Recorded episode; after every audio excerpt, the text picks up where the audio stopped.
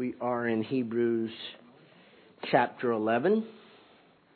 And I had originally thought when I was coming to this text that I was going to teach chapter 11 verses 32 to 38, which would leave the final two verses for another week.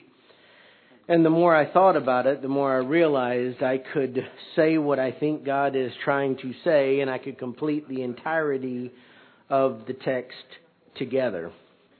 As I mentioned last week, this is really a transition as it summarizes and races to the end of the chapter. Because up to this point, there have been example after example after example of specific historical events of faith, of individuals or, in two circumstances, the nation of Israel exercising faith in a specific historical context where we could look and look to the Old Testament Bible passage and say, okay, this name matches up with this historical event and it's an evidence of faith.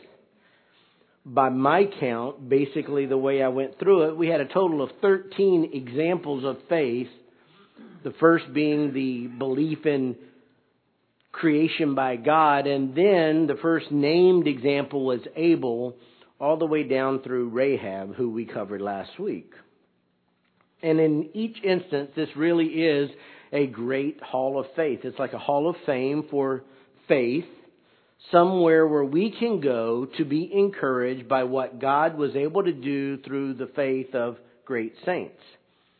But at every point, this is not designed like a hall of fame that we would know for sports. This is not designed for us to just ooh and ah if I were to go to Cooperstown, which I have not done, but I were to look at all of various displays of all the great baseball players throughout history, across the generations, Ty Cobb and Babe Ruth and Mickey Mantle and, for Steve's sake, Willie Mays and all the way up to the current day, there's one thing I know when I look there.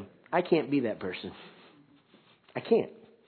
I'm not athletically talented enough. Now I'm way too old. I cannot do that. This chapter is not that way. The whole reason every single example we've covered has been given is because God is saying to us through His Spirit, through the author of Hebrews, you can do the same things. Not necessarily the same historical context. God will not use us to bring the Israelites out of Egyptian slavery. But the faith that motivated and inspired and enabled these individuals to do great things combined with the power of God can still work in our lives. Next week we're going to start Hebrews chapter 12. We'll look into this a little more closely, but Hebrews chapter 12 verse 1 explains the whole purpose of Hebrews chapter 11. Therefore, since we have so great a cloud of witnesses surrounding us, we're not just supposed to ooh and ah and look at these people behind glass. No, they're a part of the corporate history of God's children that we have, and they're supposed to inspire us to lay aside every encumbrance and the sin which so easily entangles us, and let us run with endurance the race that is set before us.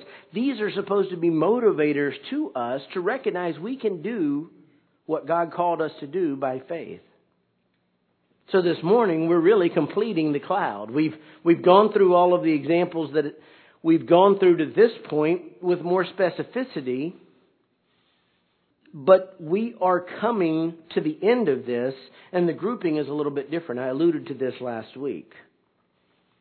Whereas before we had specific names and specific details tied to specific events, now we basically have a lot of information piled together.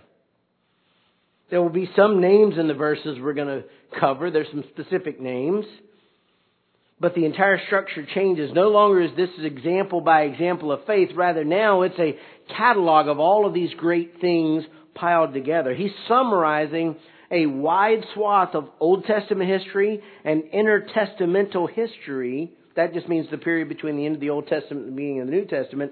He's covering a wide expanse of history and he's summarizing it in one fell swoop. Many significant things occurred up to this point in Jewish history. Several things, probably alluded to here, occurred after the end of the Old Testament. We refer to it as the intertestamental period, just between two testaments. But the important thing to realize is the writer is intentionally summarizing a massive amount of history. The point is the cumulative effect of all of these events combined with the examples of faith already given. It's not the individual events per se.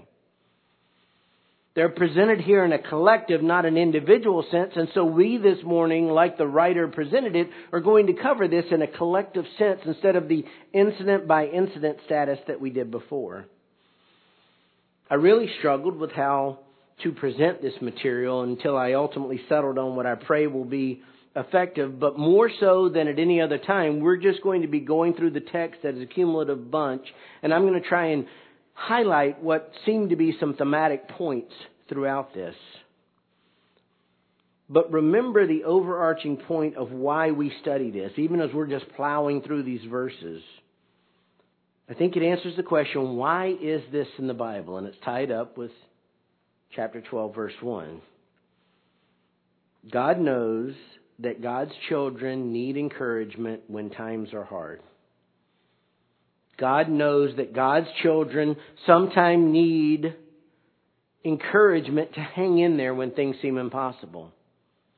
When it seems that there's no way that God's will can be accomplished, God wants us to know that by faith He will always work His will. And we have a history of centuries of examples of men and women in faith that prove that.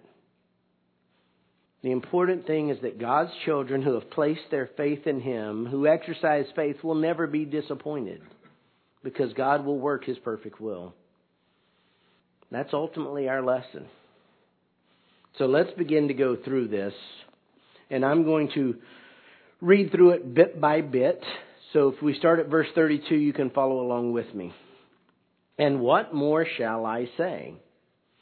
For time will fail me if I tell of Gideon, Barak, Samson, Jephthah, of David and Samuel and the prophets. We know right away that the focus is changing because of the rhetorical device. And what more shall I say? It really is designed to make it clear the writer is summarizing something. Here's what I think if you were to put it in more vernacular language, he's saying, I've already proved my point.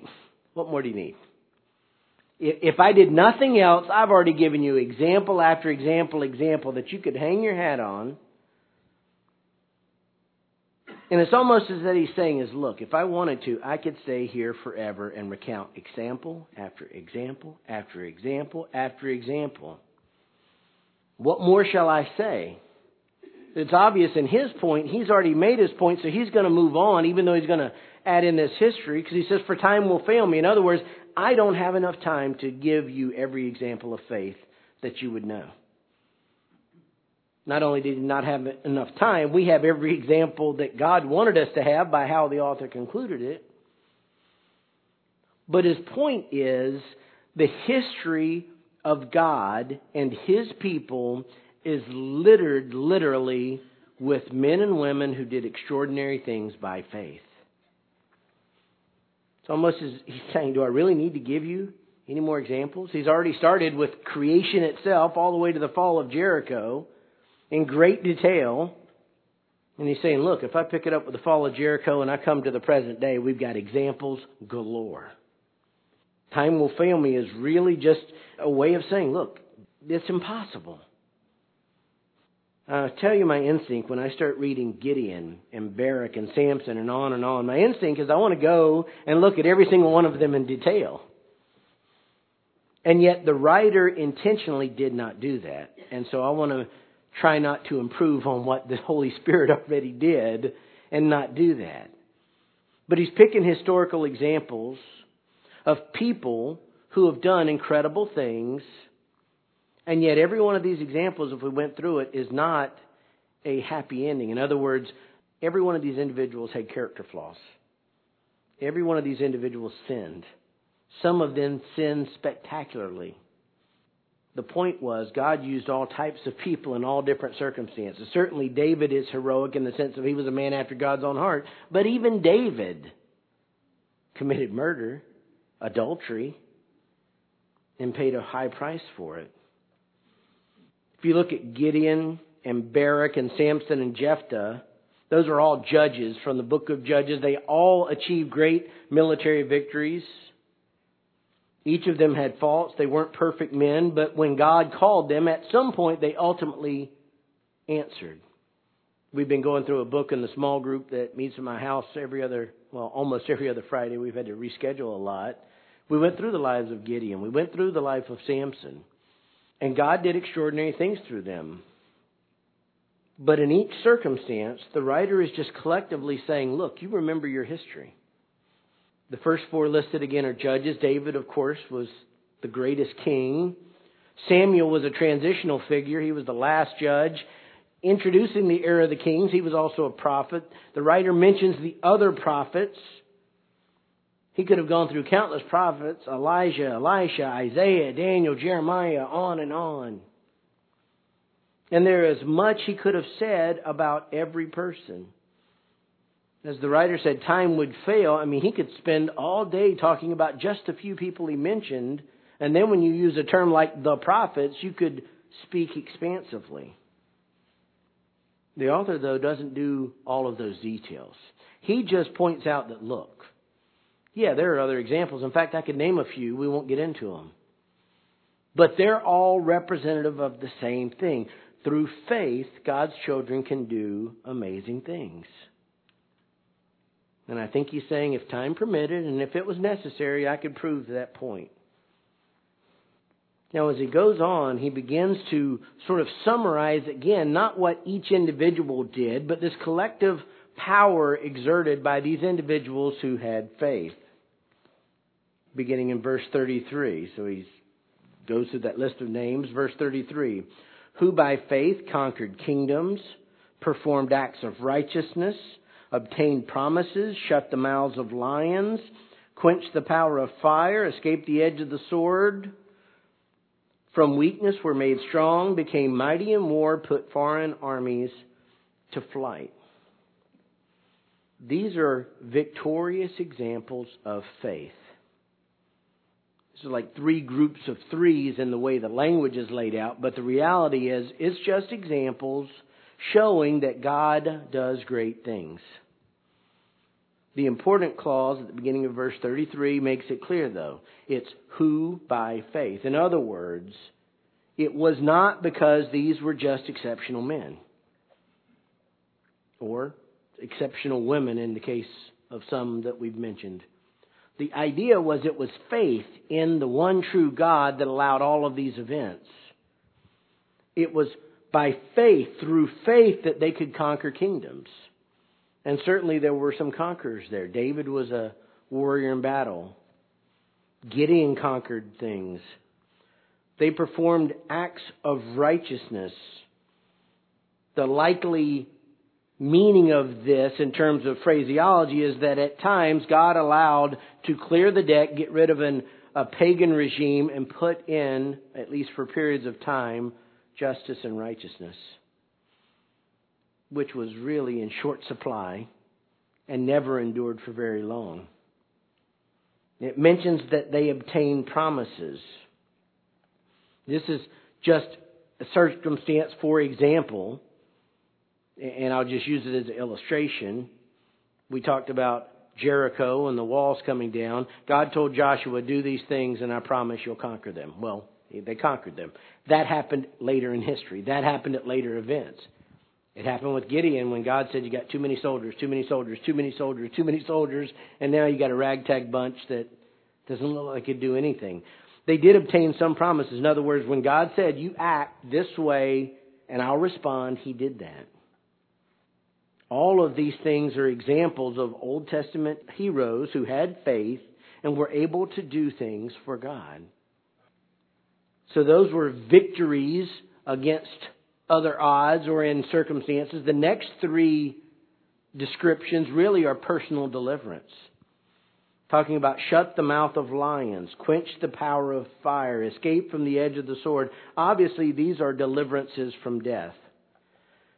Now, as soon as you say shut the mouth of lions, most of us would think of Daniel, because Daniel obviously was thrown into a lion's den, and that didn't happen. But David killed a lion at one point. Samson killed a lion at one point. There, there are examples of God delivering that way. Quench the power of fire. Most people immediately, and I think it's accurate, think of Shadrach, Meshach, and Abednego. by faith they wouldn't bow down. And they were very clear with the king look, you'll kill us. God can deliver us, but even not. We're not going to compromise. Escape from the edge of the sword. There were countless Old Testament examples. David escaped many times. Saul was trying to kill him, and he escaped. Elijah was under threat of death. He escaped. Other prophets were threatened, and at times they escaped. So you've got this picture of these military and governmental type victories, and you've got these personal deliverances where by faith God chose to deliver some of the saints out of difficulties. As I thought about the final trio of descriptors here, I think of a reversal of circumstances where it looks like one thing is going to prevail and then God turns things around. It says, From weakness were made strong, became mighty in war, put foreign armies to flight. You think, for example, of Samson. You remember he was very strong and then he was very foolish and his hair was cut and he was very weak.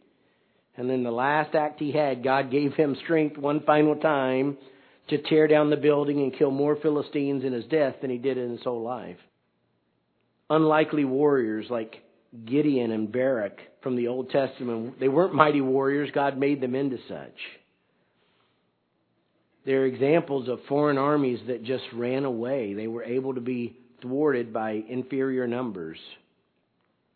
So the overarching picture here is just this summary of reminding them of the cavalcade of events in the Old Testament that show that by faith things are possible that seem impossible. By faith things can occur that would defy human explanation. I think a great example of that is in verse 35. Now, just the first clause of verse 35 Women receive back their dead by resurrection. Now, I really think in the catalog, this sort of ends a first sort of subsection. It's showing victorious circumstances, reversal of fortune, success in the face of great odds. There are at least two Old Testament examples likely in view here. In 1 Kings, Elijah, Elijah was used to raise a child who had died from sickness. In 2 Kings chapter 4, Elisha was used to bring back a woman's son who had been killed out in the fields with farmers. In both cases, heartbroken mothers had their children restored to them for a time. The second instance, it was probably a young adult, but a son was restored to a mom in the event of an untimely death. So we'll just catch our breath for just a moment and recognize that what's been laid out here to this point is just victory after victory. Reversal of circumstances. Things look bleak, things look terrible. By faith, God at times will restore fortunes. He'll turn things around. This is sort of the victory parade as we look at the winners going by. And to be honest, I think it's not hard to think, I hope I have faith like that when you see the victory. Faith that allows me to conquer my circumstances. Faith that delivers me from overwhelming odds. I'm surrounded and it looks hopeless, but faith that will give me victory. And God, for His sovereign purposes, does give earthly victories at times. All of these are examples. These are real. God does do this. If you were to listen to false health and wealth gospel preachers, the Joel Osteens of the world, he, he preaches a health and wealth gospel. He's just dressed up a little nicer than some of the other proponents.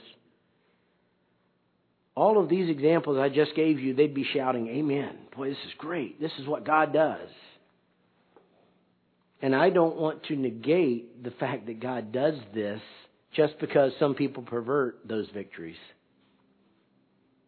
In my own life, I have seen circumstances that seemed impossible, and I look back and I marvel at what God's done. But that's not the only thing faith looks like. Faith does look like that at times. But just as God sometimes allows great deliverance and great victory from earthly trials, He sometimes allows devastation and misery and hardship to accompany faith, and the faith is just as real. People that went through that are held up as our examples as well. I'm going to read the rest of verse 35 down to verse, think I'm going to read through verse 38.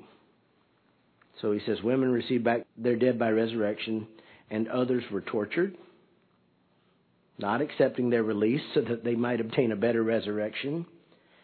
And others experienced mockings and scourgings, yes, also chains and imprisonment. They were stoned. They were sawn in two. They were tempted. They were put to death with the sword. They went about in sheepskins and goatskins, being destitute, afflicted, ill treated, men of whom the world was not worthy, wandering in deserts and mountains and caves and holes in the ground. This is a catalog of misery and privation. This is not the happy ending, feel good, roll the credits because we all go home smiling. And yet, these are just as much examples of faith that are supposed to help us endure this earthly life as the others. You know, some of these events, as you study through them, are probably tied to specific events in Jewish history, although he doesn't list it out that way. Several of these things occurred more than once. So it might be that a particular person was in view, but there might have been multiple people in these circumstances. And I think the lesson to be drawn really is that these are representative of the struggles of men and women of faith for a long time. This first reference in verse 35 that others were tortured, not accepting their release so that they might obtain a better resurrection. It certainly is talking about individuals who, because of faith, recognize that earth is not their home. They were looking forward to what God would do in the future. They had the mindset of Shadrach, Meshach, and Abednego, although this is clearly not referencing them. It's better to die, it's better to be tortured than to compromise. There are some apocryphal books that are not part of Scripture. But some of those books catalog some history from the end of the writing of the Old Testament before the New Testament was written. Not all of that history is accurate. But there are times where some of the history is likely accurate. In fact, there's New Testament references that cite some of that, which just tells you that even though they're not scripture, sometimes they get the history correct.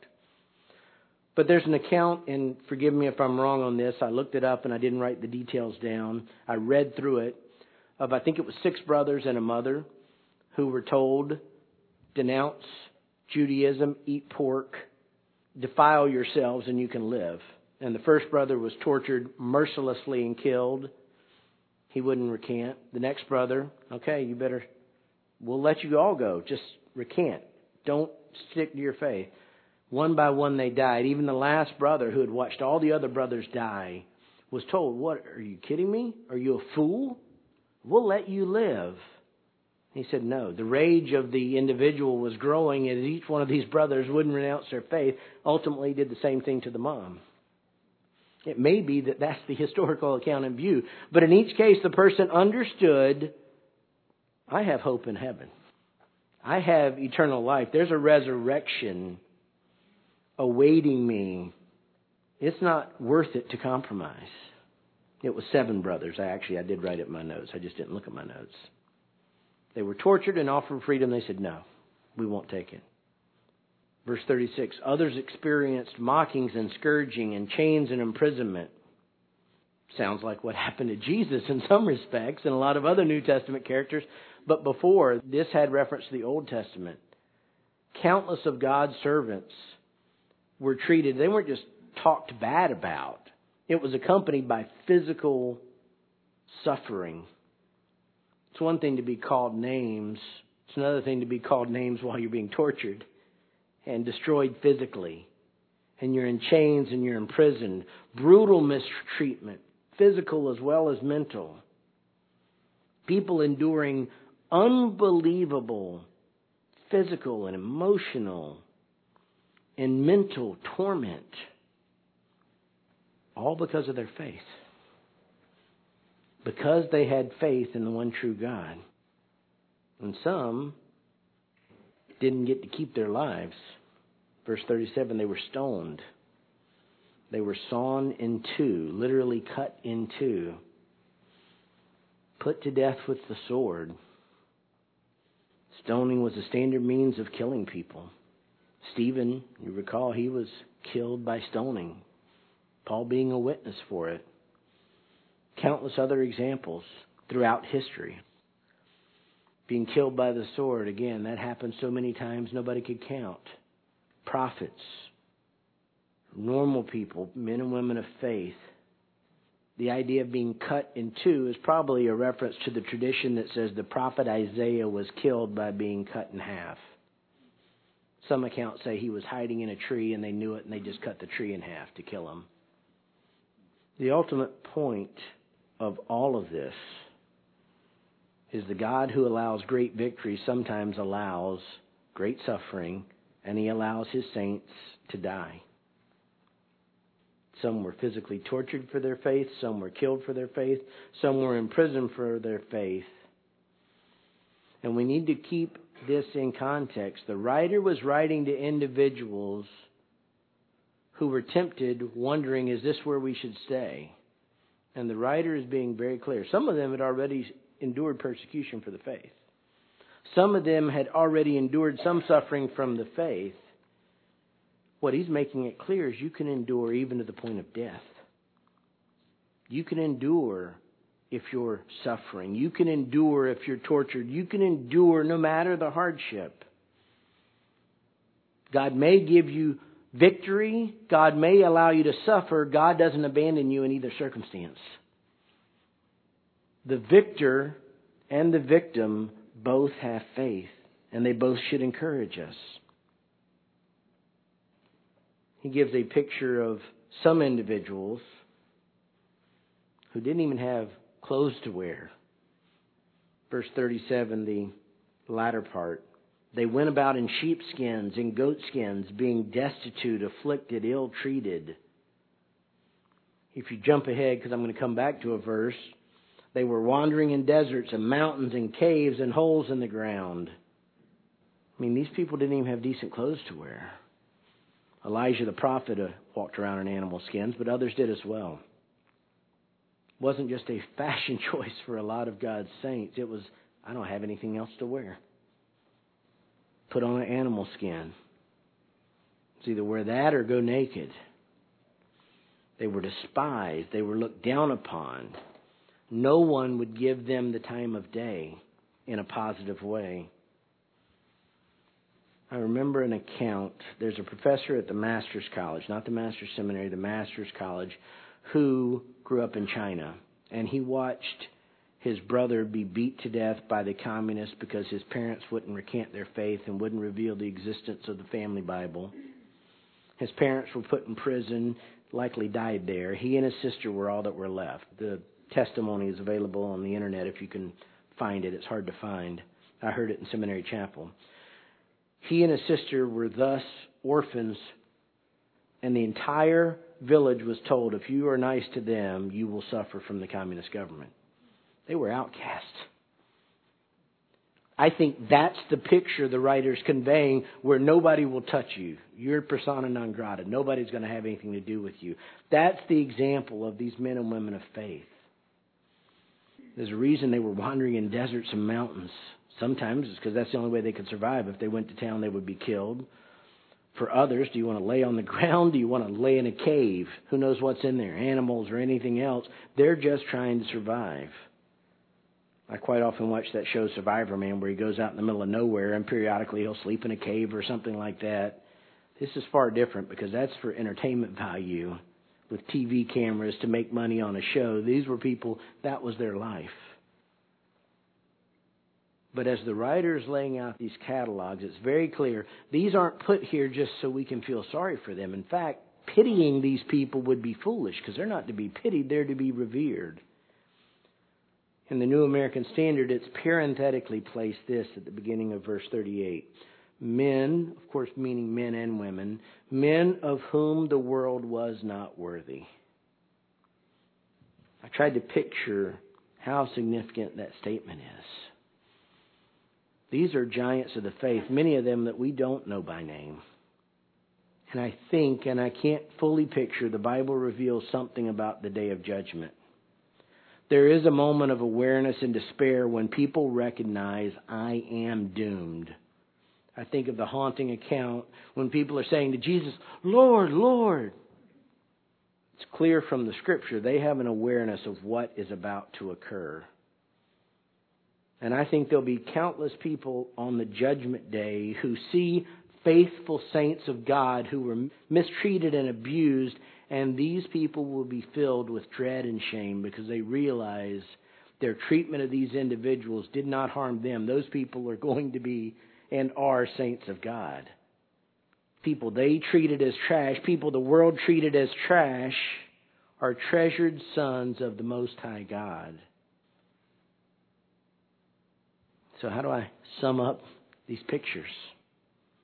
Understand this those who suffered and those who triumphed were equally in God's will. They equally are examples of faith. Those who God delivered and those who were tortured and suffered. God can show His glory through miraculous deliverance, and God can show His glory through the humble suffering of His faithful children. I think this should encourage us, but also it should sober us. Some of you right now may be in the midst of horrible trials. There are challenges and troubles on every side, and there seems to be nowhere to turn. The lesson of Hebrews chapter 11 is no matter what, maintain your faith. God may glorify himself by delivering you from your troubles.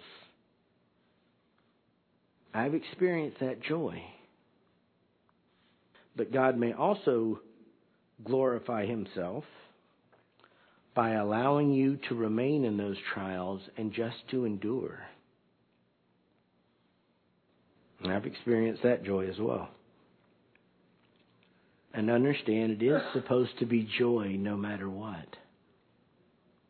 That's what James says. Consider it all joy, my brethren, when you encounter various trials. But whether through triumph and deliverance or trial and endurance, God is faithful. We still look to these heroes as our example. Wherever God enables us to be, whatever circumstances we are in, these are our examples that we can endure. If you're suffering and God doesn't take the suffering away, you can endure it. And if you're in the midst of suffering and you're praying for God's deliverance, God can deliver you. He may, He may not. Either way, we praise the Lord.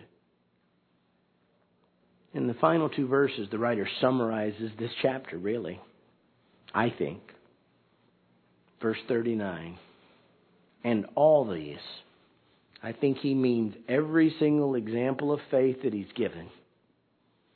And all these, having gained approval through faith, did not receive what was promised, verse 40, because God had provided something better for us, so that apart from us they would not be made perfect. Now, the first part of verse 39 I think is easy enough to understand. Every example of faith mentioned, every one gained God's approval. Quite often they never had man's approval. That's the reason many of them were tortured and imprisoned and killed. But they had God's approval. Let me encourage you, and this is important because in the midst of trials, our thinking gets distorted.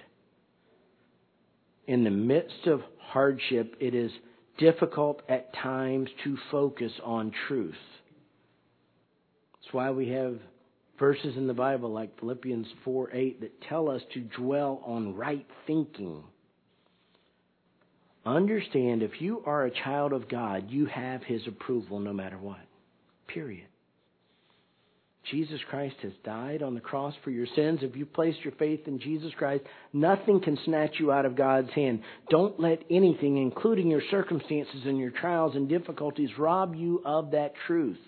You're precious in God's sight. He's redeemed you and He will hold on to you. That's the gaining approval through faith. The next part looks a little odd. It says, And all these did not receive what was promised. Now it's interesting because we just saw that some obtained promises. Here's what I think the point of this is. And I got to tell you, the first time I read it, I scratched my head, and then I look at it and I study and I understand, I think better. The ultimate promise was Jesus Christ. I think that's what's being dealt with here. Even in the Old Testament, it was always pointing to Christ. Always pointing to Christ. That's why Jesus, although it infuriated the Pharisees, could say, Abraham rejoiced to see my day. The Old Testament continually points forward to the Messiah. From the fall to the end, it's pointing to Christ. That's the ultimate promise. And what the writer, I believe, is saying is they all gained God's approval, but they ultimately didn't get to see what we saw. They didn't get to experience the reality that we got to experience, which is the promised one, the Messiah, the deliverer, the Savior, the Son of God, still hadn't come.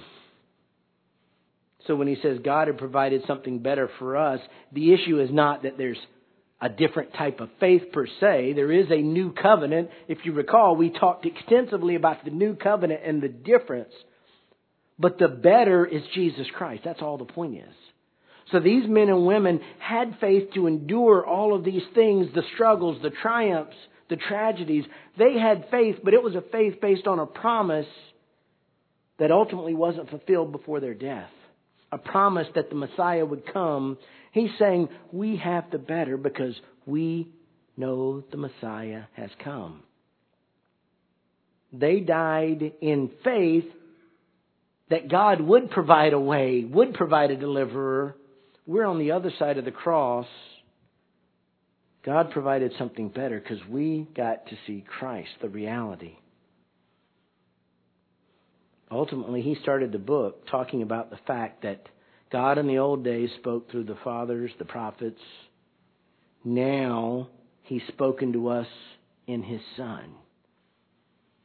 All of the Old Testament examples, all of Hebrews chapter 11, they did not have the reality of Jesus Christ. They had the promise that one day we have the reality.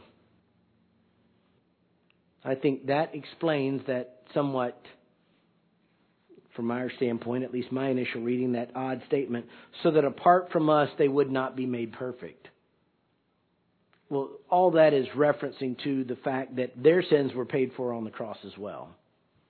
They had faith in God, but the substitutionary death, the atonement, the propitiation for their sins would not come until the future.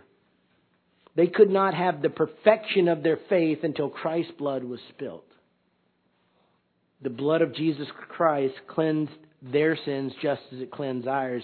Theirs were looking forward to the cross in the hope and the promise of God, and they had faith. They believed that God would provide a means. Ours is on the other side, looking back at the cross, knowing that the means has already been provided, the blood has been shed. They look forward in hope. We look back in hope. Again, we're going to start looking at chapter 12 next week. But this is the cloud of witnesses that God's put in front of us. This is our hope. Don't think that they have something different. If you know Jesus Christ, you have the ability to exercise faith like they did. And as we discuss next week, it's going to allow us to avoid sin. It's going to allow us to endure when times are hard ultimately it's going to point us towards Christ. Please join me in prayer. Dear Heavenly Father, we thank you for your word. We thank you for the faithful men and women who have gone before us, who have suffered and sacrificed, and we also thank you for those you delivered. Lord, through it all, help us to keep a proper perspective on you.